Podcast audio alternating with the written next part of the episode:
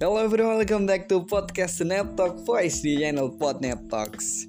Gimana nih kabarnya semuanya? Semoga baik-baik aja walaupun keadaan masih di tengah pandemi dan beberapa waktu yang lalu sempat digabarkan bahwasanya Omicron nih varian baru dari COVID-19 sudah masuk ke Indonesia tapi semoga teman-teman tetap dalam keadaan sehat-sehat aja gitu.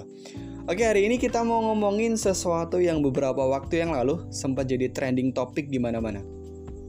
Sesuatu yang sebenarnya gak tabu dibicarakan, yaitu kekerasan seksual. Khususnya kekerasan seksual pada perempuan. Kalau kita recap ke belakang nih, ada banyak kasus kekerasan seksual yang terjadi dan viral di media sosial.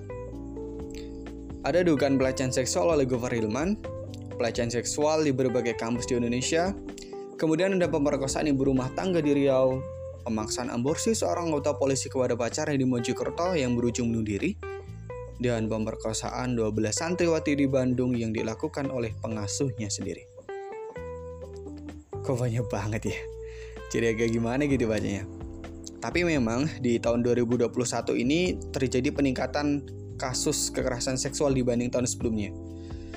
Berdasarkan data yang dipaparkan oleh CNN Indonesia pada tanggal 19 Agustus 2021, ada sebanyak 2.500 kasus yang terjadi pada periode Januari hingga Juli 2021 Bahkan, didapat dari Kompas, ada sekitar 4.500 aduan kasus yang masuk ke Komnas Perempuan.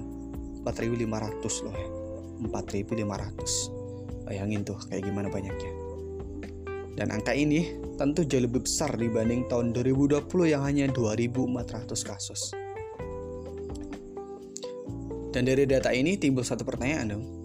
Kenapa kekerasan seksual terus terjadi? Ada banyak opini untuk menjawab pertanyaan ini.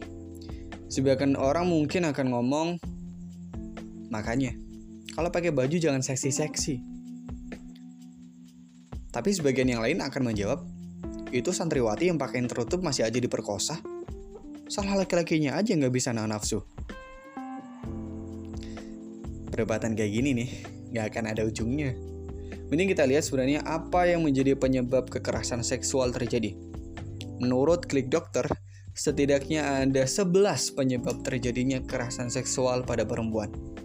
Di antaranya, adanya anggapan bahwa perempuan lebih lemah dari laki-laki sehingga ditempatkan pada posisi subordinasi yang harus diakui.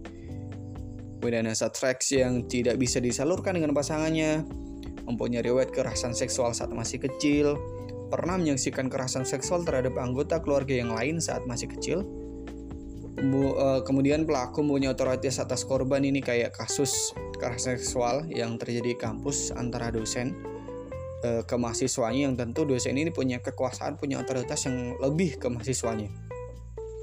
Kemudian pelaku berada dalam keluarga atau lingkungan dengan ideologi patriarki yang kuat.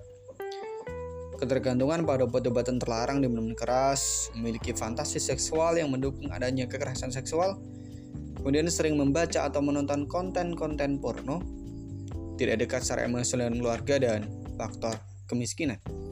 Itulah penyebab kenapa orang sampai melakukan kekerasan seksual. Ini kalau kita perhatikan ini mungkin uh, ada dua gitu ya asalnya. Bisa dari pelaku sendiri, bisa dari pengaruh dari luar.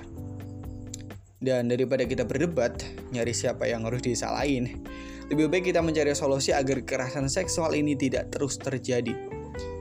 Sebenarnya ada banyak cara yang bisa kita lakukan dan salah satu cara yang saat ini lagi digembor-gemborkan adalah penetapan RUU PKS.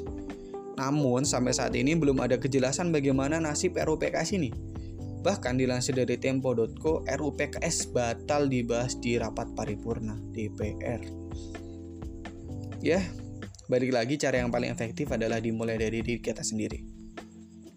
Tanamkan dalam diri kita kalau setiap orang itu berharga dan cara untuk menghargai orang lain adalah dengan tidak merendahkan dan melecehkannya.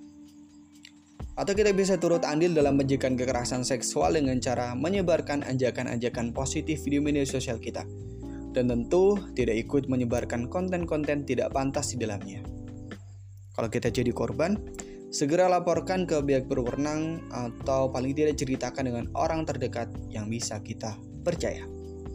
So, let's make the better world.